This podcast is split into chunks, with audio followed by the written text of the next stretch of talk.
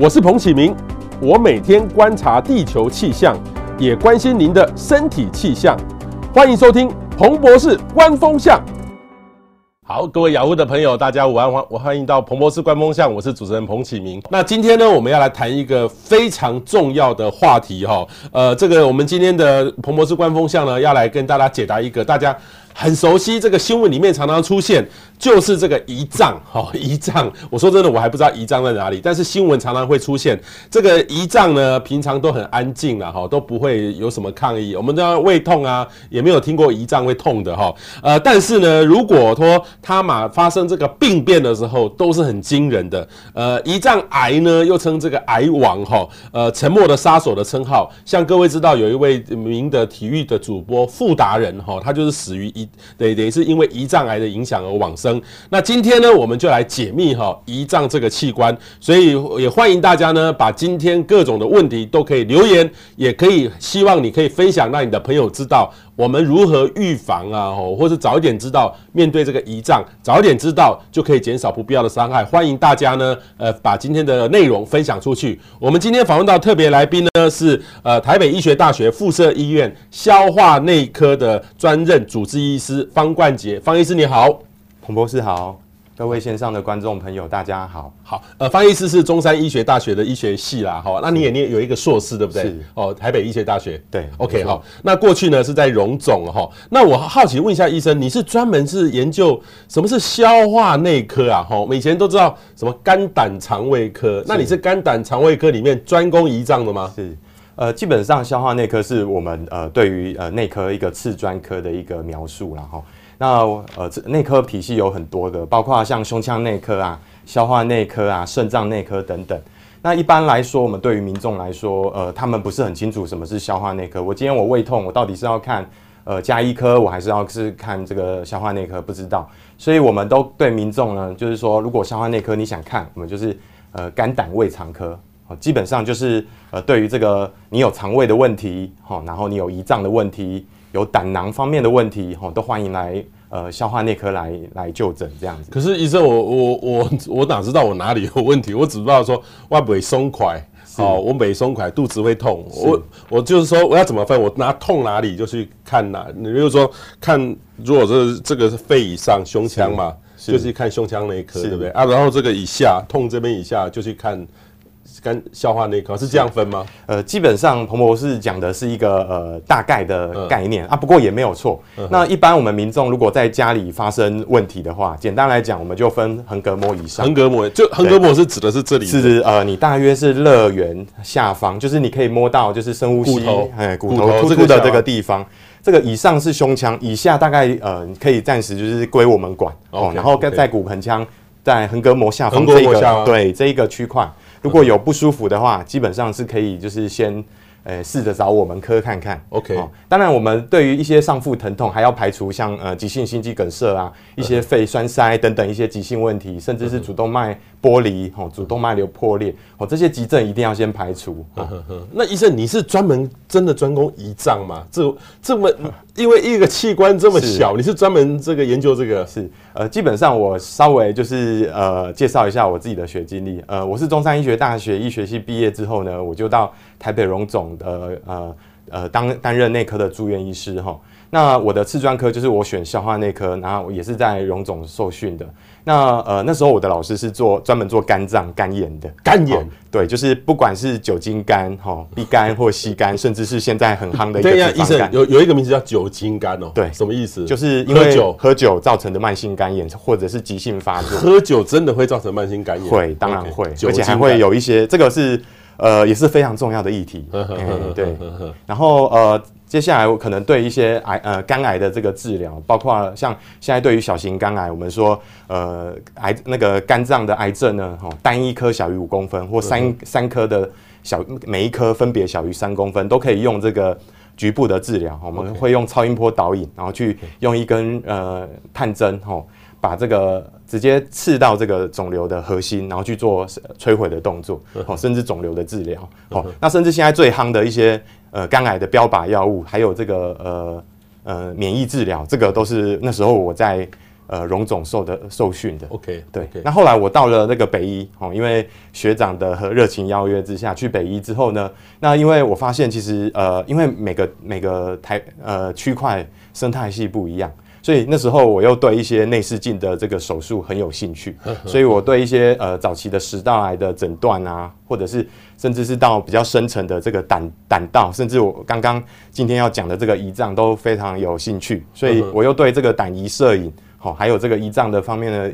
呃，也也也略有略懂啊，略有涉猎这样子，嗯嗯也不敢说非常呃专精，因为前面还有很多的师长跟前辈在前面。对，可是我看医生，我们一般讲分内科、外科，像内科就是不开刀的。可是你刚才讲说你又对开刀有兴趣，你所以你们也会透过内视去开刀咯，内科也会去开刀咯。是是这样吗？呃。现在的这个内外科的分界其实是越来越模糊了，越来越模糊。对，以前早期我的老师告诉我说，内科跟外科怎么分？他们就跟我说，内科就是从外面看，外科就是打开从里面看。对，但是等一下，医生你再讲了，内科就是不开刀的，对不对？对，就是从外面看，然后交给外科去开。对，外按、啊、你们就是用那个各种的方式，各种的仪器，然后去诊断、理学检查，然后病史的询问，哦，然后再排一些，譬如说，呃，常听到的超音波啊、电脑断层等等，然后把疾病诊断出来。那我们真的没有办法了，就请外科帮忙这样子。OK，OK，好，所以各位知道现在这个不不一样哈，所以为什么？我一直很希望能够带给大家正确的知识哦，访问到很多重要的医生。今天讨论的就是这个胰脏哈，医生，胰脏在什么地方？然后它的名称叫做调节内外分泌的执行长。哇塞，调起来我们这个内外分泌的这个 CEO 哈，它到底胰脏是来做什么的？是呃，基本上就先讲胰脏的位置哈。那呃。大家可以看到那个呃，这是这是肝，肝很大一块。对，那基本上其实胰脏大部分的民众也都不太知道它在哪里，这个很正常，因为连贾博士在二零零三年被诊断胰脏癌的时候，他第一句话就说他连胰脏在哪里他也不知道，所以这个是一般民众其实大部分的人都不知道，所以这个也一点不意外。那我们胰脏的范围呢，其实大家可以看看自己的这个呃横膈膜下方，就是刚刚讲这个肋骨下缘的呃大概接近正中央的部分，哦，其实。有时候，呃，如果说你很笼统的讲，大概就是上腹疼痛，有些人会误以为是胃痛，或者是十二指肠啊，吼，甚至有的人会呃会以为是这个胆囊、胆结石在作怪，哦，大概就是这一区。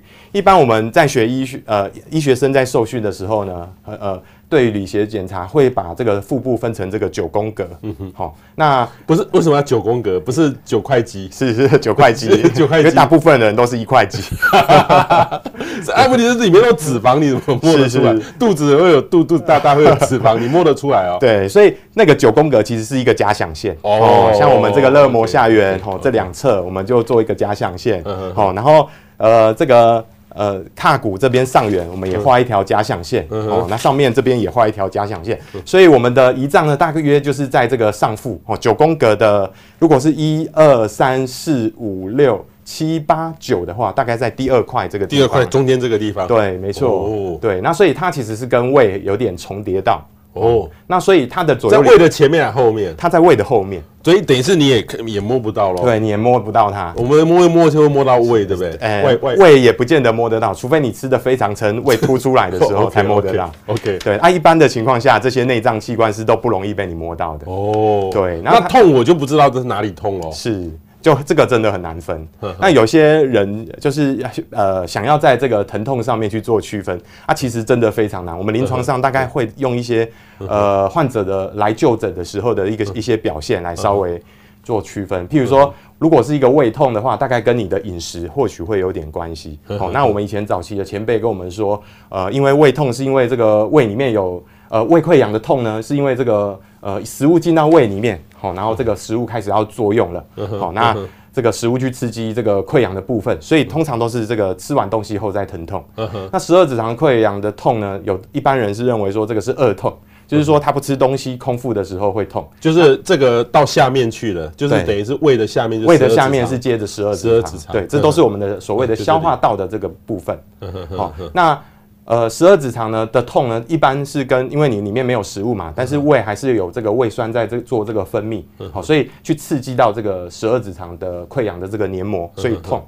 那这个呃，胰脏发炎的痛又不太一样喽，它有点像是就是呃，你吃饱可能也痛，那不吃可能也会痛，哦，所以它这个痛比较没有说特别的有一个特定的状况，但是它有一个很很特别的疼痛的这个特性，就是它会有转移痛。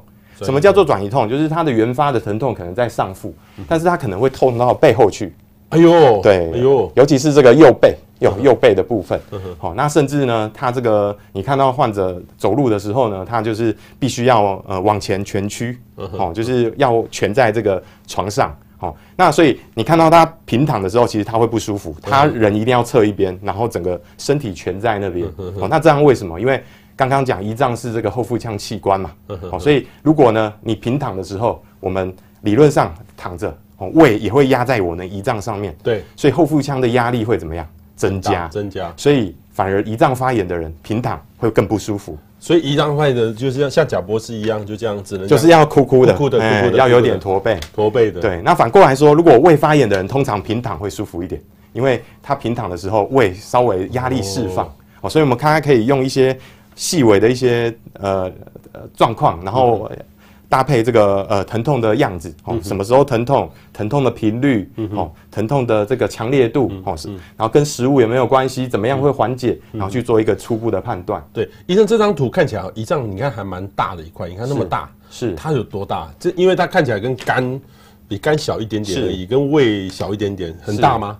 胰脏基本上哈，你可以把它当做是一根长长的香蕉，就在我们后腹腔里面。哦，香蕉哦，哎，这是这是卡通画啦，它不是真的是香蕉，它的形状就有点像香蕉，像这样这样一个圈圈像一个香蕉，对，像一根香蕉。哎，有的人说像比较小的像芭蕉，那它的长度其实还是因人而异。譬如说，你一个一百八十公分的跟一个一百六十公分，其实还是有这个体型上的差异。但一般正常的这个长度大约在五公呃十公分到十五公分哦，十到十五公分。对，那它的宽度呢，大约。是两公分到三公分，但是我们对我们分这个胰脏头、胰脏的脖子、胰脏身体跟胰脏尾巴，这个宽度其实还是有些微的差距。但一般呃，我们呃不用知道那么多，因为大家也不会去记。但是专科的医生就要知道，因为我们用胰脏如果发炎的话，用最基本的用这个超音波的检测，我们就要很知道说胰脏正常的样子长什么样子，它发炎的样子长什么样子，我们就要把这个疾病提早把它抓出来。所以。它称为是调节内外分泌的执行长，这句话是对的吗？这句话没错。嗯，一般吼，它没有消化的功能。它我们我们的消化呃分成消化道以及消化系统。刚刚讲的这个胃跟这个肠啊，十二指肠还有包括小肠、大肠，这都是属于消化道。你可以把它想想成是从嘴巴进去，我们食物会走的一个通道、一个路径。哦，这就叫做消化的通道、消化道。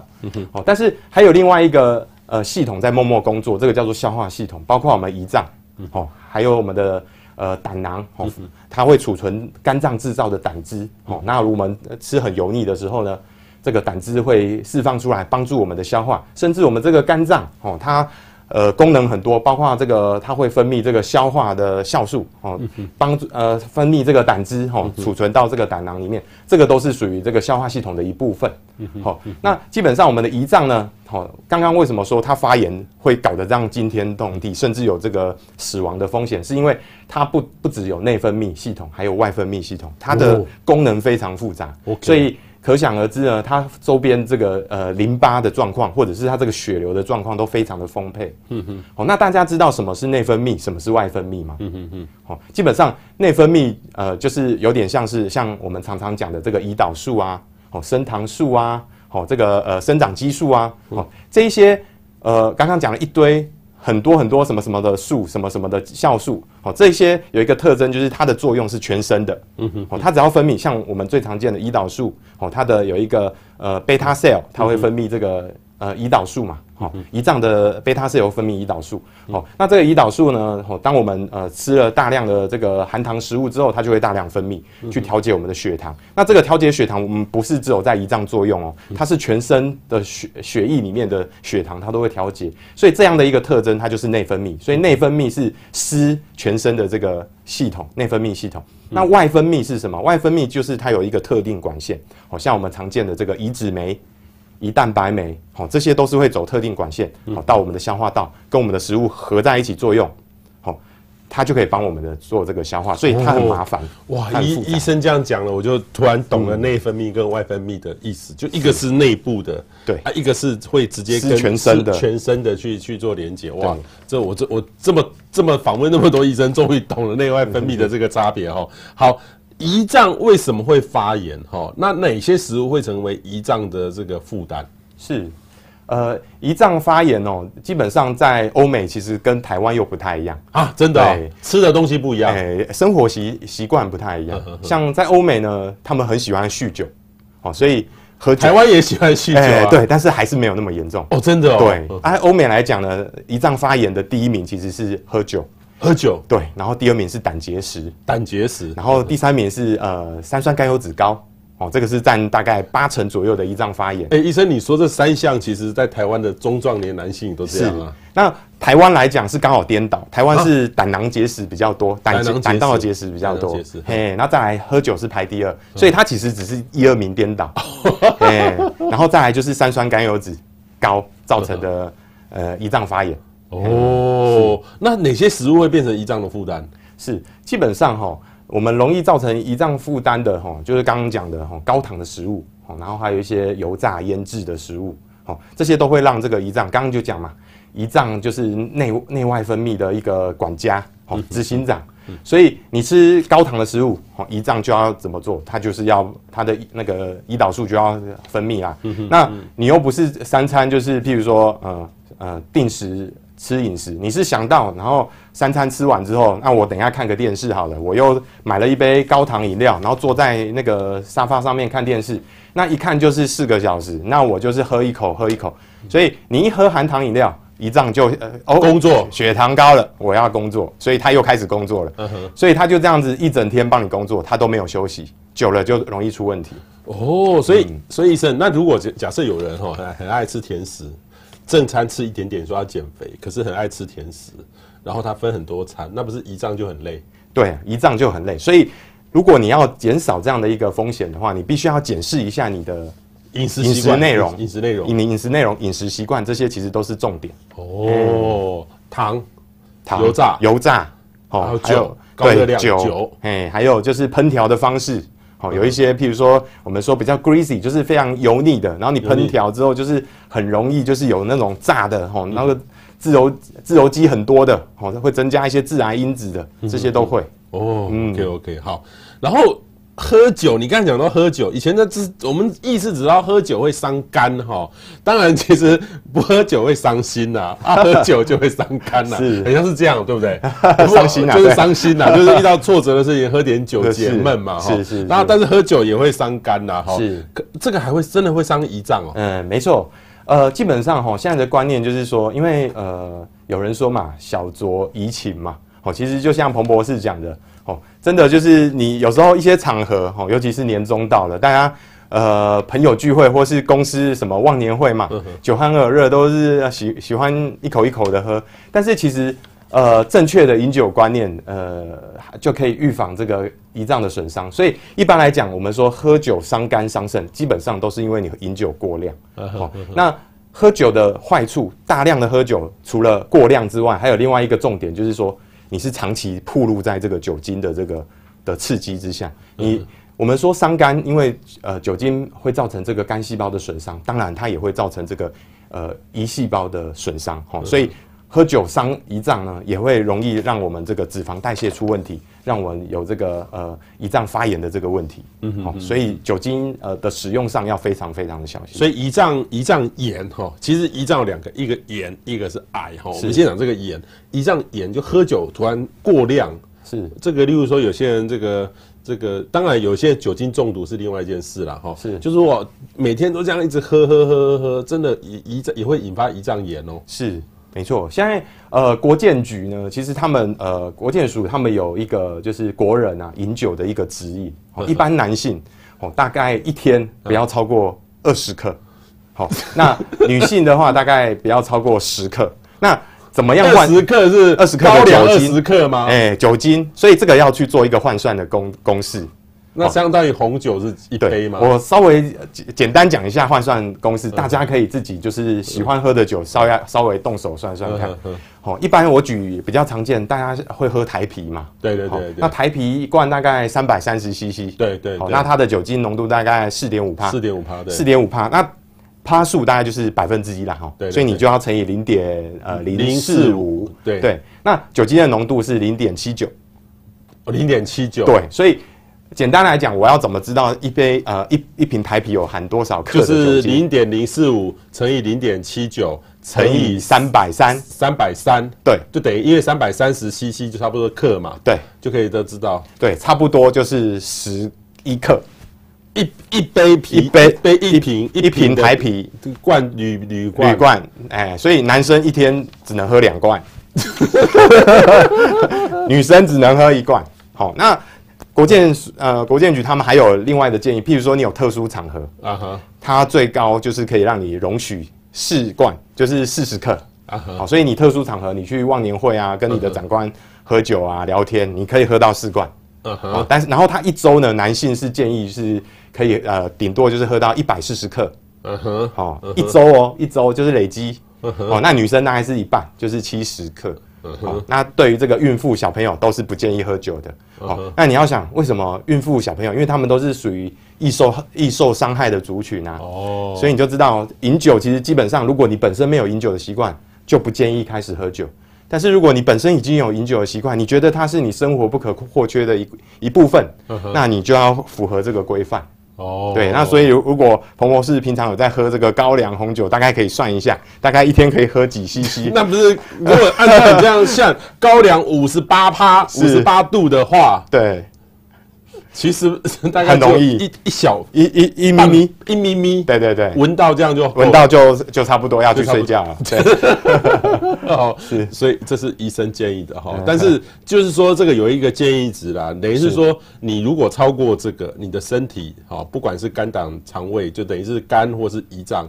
就有比较高的风险，比正常人就比较高的风险，会得到胰脏癌。是是，就是一般来讲，他们说的长期暴露啊，当然这个还是属于研究上面的一些数字啊，就是说可能他们做了研究哈，如果呃十年的暴露之下，这个如果你长期这个酗酒，喝喝那个十年之后呢，你你你每次都喝酒过量，然后累积十年，你得到这个胰脏癌哦的风险是正常人大概八倍。OK，好，所以其实还是蛮高的。OK，好，所以这个呃胰脏癌哈，胰脏就是等于说我们内分内外分泌的执行长，如果我们都一直刺激它，它就要一直工作，我们都要休息。对，没错。所以我们也忘了说，我休息的时候喝，要是喝点酒，身体是没有办法休息的。是是是，哦，这个重要观念了哈。好，胰脏炎呢，也很多人会以为是胃溃疡，这个是不是因为？就是说，因为等于是说身体有些痛，我们自己也不知道，是，然后就也不会去特别看医生，错。所以是不是真的会被人家当成胃溃疡在看待，然后就忽略了他买一些成药来医？对，其实这个蛮多民众都会有这样的一个状况哈，因为其实，在流行病学来上面来讲呢，胃溃疡的发生率其实还是远比这个呃胰脏发炎高一些啦哈。那一般来说，大部分的人会觉得说，哎，我吃完东西之后就觉得上腹疼痛。好，所以一般来的，一般来说，我不知道大家有没有也有这样的一个经验。我上腹疼痛，我就自己到西药房买了一个成药。好，那吃了几颗药之后，哎，就突然就不痛了，然后就这样又隔了，譬如说一个月、两个月，突然又痛起来。好，所以大部分的人把它当作是胃发炎，然后吃个药，基本上就会缓解。那除非呢，呃，你这个胰脏炎哦一直反复发生，然后又严重到一定的程度，才会开始被民众所正视。好，所以。呃，这个就要非常小心。好、哦，这个就是因为它又在我们的这个脏器的后面嘛。好、哦，所以呃呃，如果你就算去做一般的检查，也不是这么容易被发现。哦、所以这个就真的要很小心。Okay, 好，请大家还是要注意。但是这两个痛，因为胰脏炎会痛的感觉跟胃溃疡是不一样的吗？呃，基本上单纯用痛哦，也是很难区分哦。就是如果你是胃溃疡的痛，就像呃刚刚其实有稍微提到，你可能跟食物有关。好，你吃了更刺激的，譬如说你以前很喜欢吃辣啊，然后很喜欢吃酸的东西啊，然后你你你吃了之后，哇，那个舒服的感觉啊，可是你这时候胃痛，你吃下去又更痛。哦，这可能跟你那个呃食物的这个性质有点关系。但是胰脏炎不一样，它或许你吃东西也是闷闷的痛。啊不不吃也也痛，好，但是要小心的是，胰脏发炎或许它还有一些伴伴随的症状，比如说，假设他最近哎怎么吃都不太容易胖，体重莫名其妙的下降，好，或是他去那个看起来哎我的眼白怎么慢慢有点变黄啊，好，或者是皮肤也开始变黄，小便也比较有那种茶色尿、深色尿，大便又有哎看起来有点灰白那种。我觉得要小心，是不是还有其他问题？嗯哼，好。但是胃胃胃溃疡的话，大概如果嗯，你你其实一般来讲啊，我们对于这种疾病哈，如果你不是第一一次第一次发生，你已经重复两三次有这样的一个故事发生的时候，都还是会建议你去医院。先让医师帮你诊治看看。可是医生有时候有也有些人说我比较耐痛，是是不是有遇过他人家都痛得要命了，是一样的症状他不痛啊？有些人就会痛。对，这的确哈，因为基本上每个人对这个痛的指数的感感受不一样。哦，对，像我们跑跑跑步啊，有的人跌倒，有的破皮了、流血了，都觉得不怎么样，拍拍屁股继续跑。啊，有的人就是哇哇大哭，爬久久久不起来啊。其实疼痛也是一样。我曾看过，就是我呃我们在那个临床上面做内视镜，里面胃溃疡，呃都快要到出血的状况，问问患者说，哎，你有没有不舒服啊？或者是常常打嗝、消化不良的状况，都跟我说他觉得他没事。哇，对啊，他就真的很耐痛。所以这个大家真的要平常多点医学知识哈。这个胰脏它跟这个内外分泌有关，跟糖尿病会有关系吗？是。以前早期的观念，哈，是说，呃，就是说胰脏胰脏癌啊，呃，就是说我们的糖尿病啊，吼，跟胰脏癌的这个关系，其实都还是搞不太清楚。嗯，好，那最近这呃，可能是两年前的一个研究了，哈，就是对于这个呃，你新发生的这个糖尿病，有可能是这个早期胰脏癌的这个特征哦。好，以前是认为说这个呃是胰脏癌，我得到胰脏癌之后呢，我们受到我们的那个。呃，蓝氏小岛哦，分泌这个贝塔 cell 哦，受到影响而导致这个呃糖尿病的产生。现在不不然哦，现在有时候哦，现在已经有点反过来，就是说我们对于这个早期的胰脏癌哦，可能他们指的是这个胰脏癌小于两公分的部分，哦，有些在很早期的时候就会影响到我们这个糖尿病，哦，所以如果呢你平常都没有这个呃血糖的问题，你平常血糖数值都是很正常。哦，那你有一次去健检，或是你在验这个血糖的时候，哎、欸，突然有发现，哎、欸，你怎么会有这个呃新发生的这个血糖高的这个状况？你就要非常小心。甚至你原本五十岁以下都没有这个糖尿病，啊，五十岁以上突然就是发生这个呃有糖尿病，或者是你的家人曾经有这个胰脏癌的这个病史，这一类的患者，好、哦，或者是你本身是比较肥胖的，嗯嗯，好，或者是你久坐不动的，嗯，好。或刚刚刚我们讨论的吼酗酒的，这个都要考虑是不是跟胰脏癌有关系，这些都是比较高风险的。嗯嗯嗯。好，我们来看一下网友的各种问题哈。周家贤说，胆囊哈若已经切除，是否比较有胰脏病变的风险？你刚才说胆胆跟那个有关系吗？嗯、是，其实呃肝胆胰吼他们是邻居啦。其实只要是胆囊吼有问题，吼肝脏或是胰脏。有时候多多少少会受到影响，好，但是胆囊拿掉通常是会有它的我们说临床上的适应症，哦，有的人是可能胆囊长了什么肿瘤，有的人是胆结石，哈，掉下来，哦，造成这个胰管的堵塞，哦，那不得已，好，那不是第一次发生的，它反复发生，因为它这个胆结石很多嘛，哦，它可能呃吃东西又没有特别注意，所以胆结石反复的掉下来。哦，反复的造成这个发烧啊、疼痛啊，甚至需要住院。哦，他就一不做二不休，把胆囊拿掉。好，那但是呃，胆囊拿掉到底对我们胰脏有没有什么呃影响呢？目前来讲，我们文献上面并没有看到说胆囊拿掉会增加这个胰脏癌的风险。好，反倒是有一些人因为譬如说早期的胃溃疡、大出血去做切胃，或者甚甚至是一些。呃，做接受胃减重、哈胃部缩胃的这些呃手术的患者呢，过度肥胖的患者，在手那个胃切除之后呢，胰脏癌好像有一点点风险增高的这个样子，嗯嗯，所以基本上胆囊拿掉是呃呃对这个胰脏。癌或者是胰脏发炎的这个风险并没有增加。OK，好，嗯、可以说哈，因为医生刚好讲到外分泌、内分泌哈，外我觉得我还蛮蛮清楚的，但是他问的问题蛮好的，外分泌好好没有概念哈，具体来说，胰脏分泌什么淀粉酶吗？会干嘛？会会造成什么影响吗？是这样吗？是，是呃，目前呃来讲呢，其实这个呃，大家都呃，这个问题其实很好啦。其实我们的身体哈，我们刚刚讲的那个消化系统，甚至我们消化道都会分泌一些呃，帮助这个消化的这些酵素。好，那的确来讲哈，我们的胰脏的功能很多哈，不只是这个胰淀粉酶哈。胰脂酶、哈胰蛋白酶，基本上它都有。嗯嗯，好，那这些作用是要干什么的？胰淀粉酶就是来帮助我们分泌、嗯、呃分解这个淀粉的。好，那胰蛋白酶呢，就是来帮助我们分解这个蛋白质的。胰脂酶呢，就是帮我们分分解这个脂肪的。好，那胰脏呢，它很特别，它就是呃特它的胰脂酶特别强烈。嗯，好，所以它对这个油脂还有这个蛋白质的分解能力，好，又比其他的这个。呃，消化器官，呃，消化系统来得好，嗯哼，哼，好、哦，所以常常我们胰脏发炎的时候，但有的人会发现什么样的状况？因为它的胰脂酶、胰蛋白酶，哦，可能因为这个细胞受损，分泌有异常，或者甚至是我刚刚讲嘛，外分泌腺是因为它是用这个外分泌的管路，它是有特定的通道，哦，把这个呃，刚刚我们讲的这些消化酵素送到这个消化道里面去做这个消帮助消化的这个功能，哦，但是如果说你发炎，你有可能是细胞受损啊。哦，你有可能是那个我们呃运送货物的这个通道受损啊，它就会开始，因为你你你在里面发生堵塞的，哦，它就有可能呃。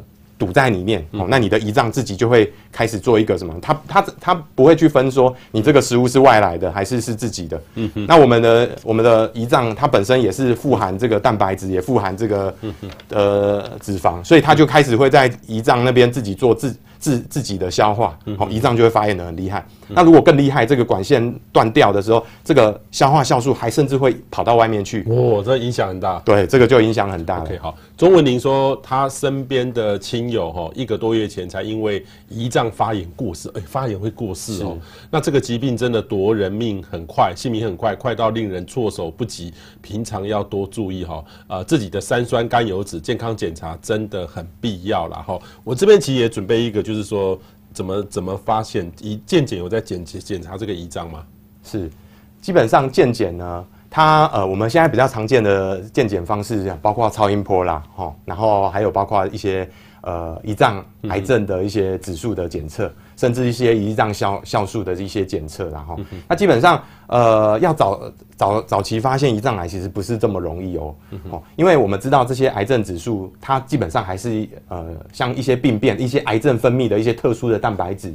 那这些癌症如果要分泌这些特殊的癌症指数蛋白质通常会有一个特征，就是这个癌症其实已经长到了一定的大小。嗯、哦，你发现的时候或许可以处理，但是或许往往就是不是那么早期。哦，嗯、但是呃，我们基本上呃，如果说呃，我们医生呢要呃去看到这个胰脏呢，我们第一个用的工具其实呃是超音波啦。超音波。哦，那超音波会有一个弱点，就是说因为它在后腹腔嘛，哦，那前面又是胃，又是十二指肠的。呃，消化道里面有一个特征，不是食物就是水，不然就是空气，所以挡到被挡到。一般来讲，我们做超音波都会请病人进食，大概就是不吃东西超过八小时以上，甚至要十二小时，目的就是要避免里面食物的干扰。嗯，哦，但是胰脏它真的很顽皮，它的胰脏头哦跟胰脏尾巴通常都很容易在被我们这个周围的肠气挡到，所以我们超音波真正比较能看到的是长在胰脏的身体的部分的肿瘤。嗯对，那但是对于这些胰脏。癌发生的好发的位置最常见是哪里？还是胰脏头？它占了七%七成的，嗯，好，那可能有两层的大概在胰脏的身体，一层的大概在胰脏尾巴，哦，所以可能要靠这个超音波跟这个肿瘤指标来早期发现，其实也不太容易，嗯哼，哦，有时候还甚至需要做像核磁共振啊、电脑断层这些比较高阶的这个些影像。OK，好，那许佩呃许宣佩说上次坐月子。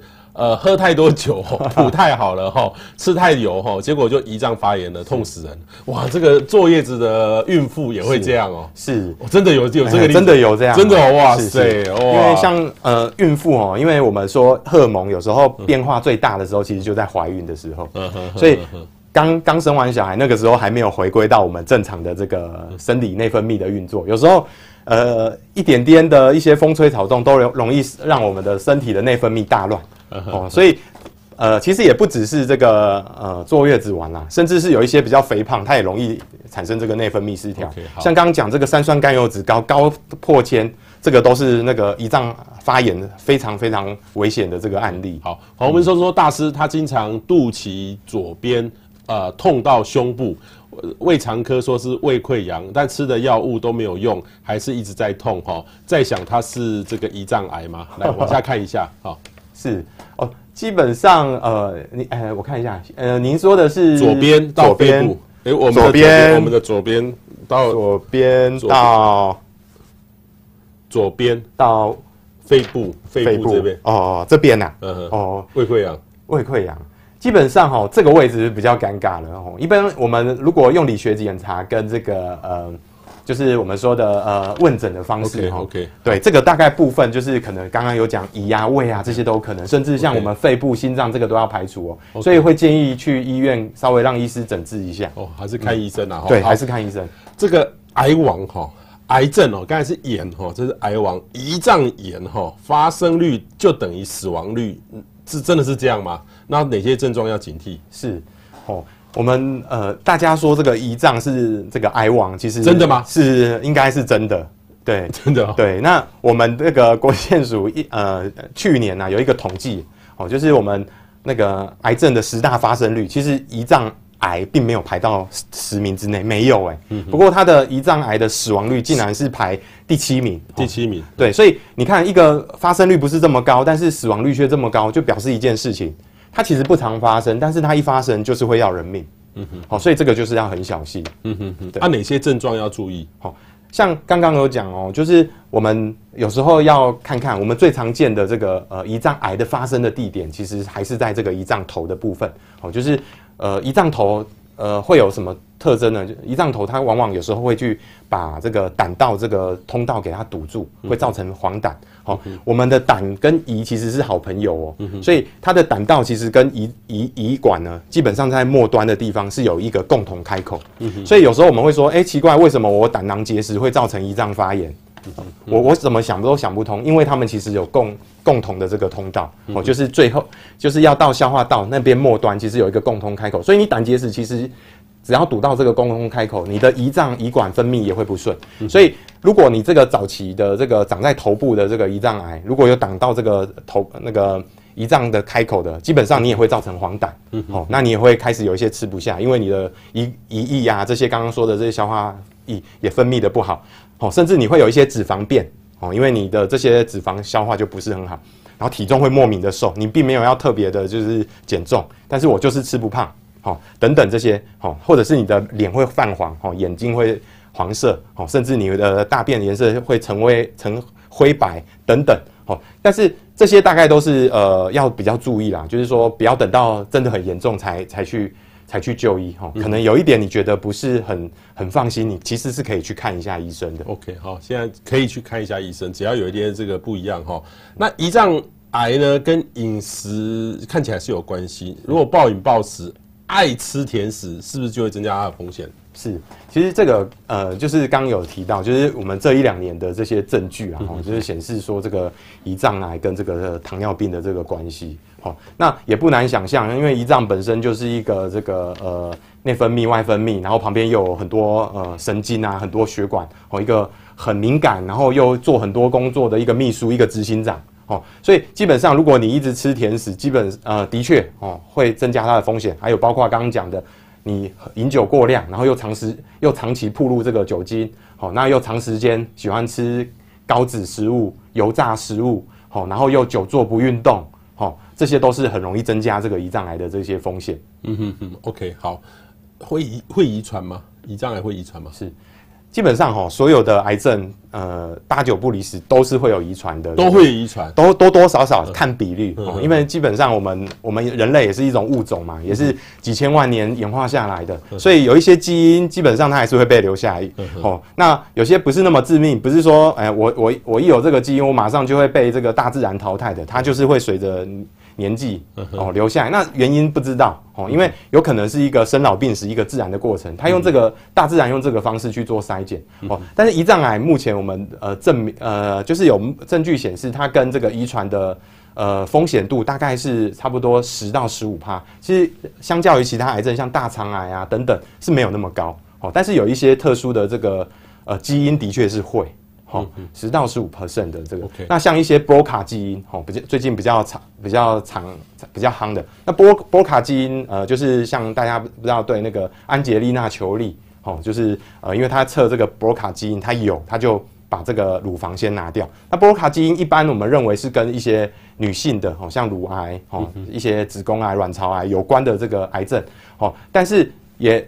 诶，现在也证实哦，它大概跟这个胰脏癌也有大概六到七 percent 的相关联，好，所以波卡基因是好，那还有像这个 KRAS 基因是好，刚刚讲的这个波卡基因是一个呃，就是呃跟胰脏那个癌症有关，它也会刚刚讲到这个高高糖啊，高糖的食物有一个为什么会造成胰脏癌？因为它会让这个波卡基因突变。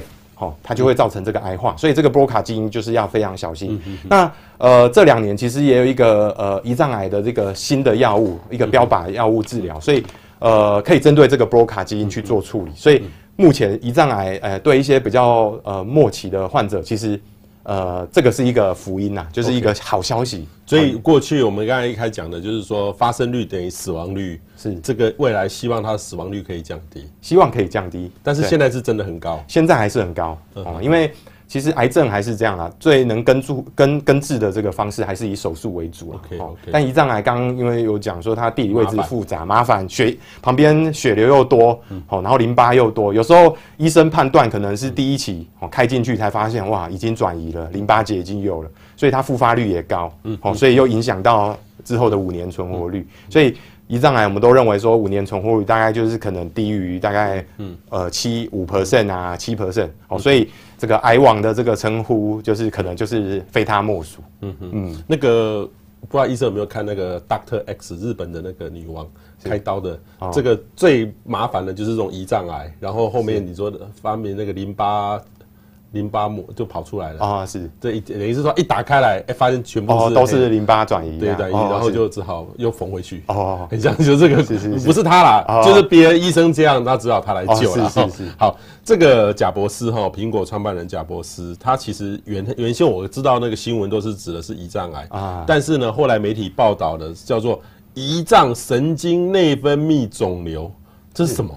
是，这什么东西？是，其实大家就是有一种观念说，哎、欸，我胰脏胰脏长东西就是胰脏癌，其实也不然。嗯、其实这边稍微跟大家讲一个观念，其实肿瘤只是代表说，哎、欸，它好像呃长一个东西。嗯、但是肿瘤有分良性跟恶性，所以我们一般讲的癌症就是属于恶性肿瘤的部分。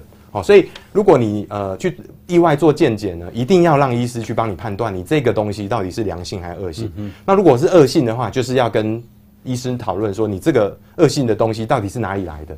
像我们比较常讲哦，这个呃预后比较差，我们说五年存活率低的这个胰脏癌，刚好刚刚讲的胰脏癌哦，比较像是胰脏的腺癌。哦，胰脏腺癌是什么东西？我们刚刚讲嘛，胰脏是内分泌跟外分泌系统的一个执行长。哦，那我们大部分的这个预后不好的哦恶形恶状的这个胰脏癌，是从这个胰脏外分泌的腺癌的腺管哦细胞变异产生出来的胰脏。癌症哦，但是刚刚这个贾博士呃得到的这个癌症，它是属于内分泌哦，内分泌癌化产生的一种癌症，所以它的预后其实是跟这个我们刚刚讲的胰脏癌其实不太一样，这个预后就没有那么差了。嗯嗯，哇，这个很难想象，这个这个等于是这个有比胰脏癌还更难，对不对？这个呃比较复杂，然后它的发生率又没有呢，又又又再少一点。哇，这好特别，怎么会突然这个？不然如果他还在的话，多好哈！是是，好，小小，我想他说哈，呃，吃完饭马上洗澡会影响健康吗？还是会有什么影响？是。一般来说哈，我们不太建议呃马上吃完饭去做这个呃运动或者是吃东西的这个动作啦。这不是影响到胃会的问题，还会影响到其他的问题。欸、譬如说我们我们呃譬如说呃你你洗澡嘛，你应该理论上你不是洗冷水澡，是洗热水澡嘛。对。但是我们的这个体感一定会侦测到你这个外来的温度。假设呢你喜欢洗热水澡，那呃，我们热胀冷缩，所以血管理论上是会怎么样？会收，呃、会会放松的，嗯，会放松。那你对于这个全身性的这个血管的影响呢，多多少少会影响到你的，嗯嗯、你的那个呃消化。就跟我们睡觉的时候，我们说睡前不要吃东西，哦，为什么？因为我们大部分的精精力都要放来让脑部休息。对，那你这个时候吃完了，那又要。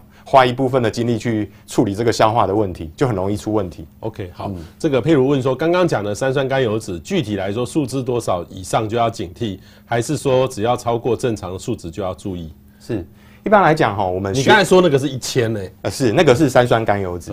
对，一般这个问题其实很好哈。一般我们来讲的血脂肪哦，我讲脂肪好了。脂肪一般外面我们大部分的人讲哈，就是皮下脂肪，就是看你皮呃脂肪堆积在皮下，就是看你这个人是胖胖的还是瘦瘦的，这个叫做呃皮下脂肪。那血液里面我们简称这个叫血脂肪，哦，就是在血管里面哈。我们也会呃有一些脂肪的这个成分，那还有一部分呢，就是内脏脂肪吼，不管这个脂肪沉积在你的胆呃肝脏啊、胆那个胰脏啊等等，这叫内脏脂肪。好，那刚讲这个三酸甘油酯其实是血脂肪里面的一个数值。好，我们血脂肪有哪些东西？一个是总胆固醇、三酸甘油酯、低密度跟高密度，当然还有一些零零总总，但是我们一般健健检会测，这是这主要这四种。那我们比较容易让这个胰脏发炎的是指这个三酸甘油脂。好，那一般来讲，只要今天我的这个三酸甘油酯异常，你就应该要去找医生去帮你好好控制。因为现在很多文献已经讲了，你只要这个三酸甘油酯超标，基本上就很容易造成一些慢性的问题，包括不只是这个胰脏的问题，还包括这个心脏方面、血管方面的。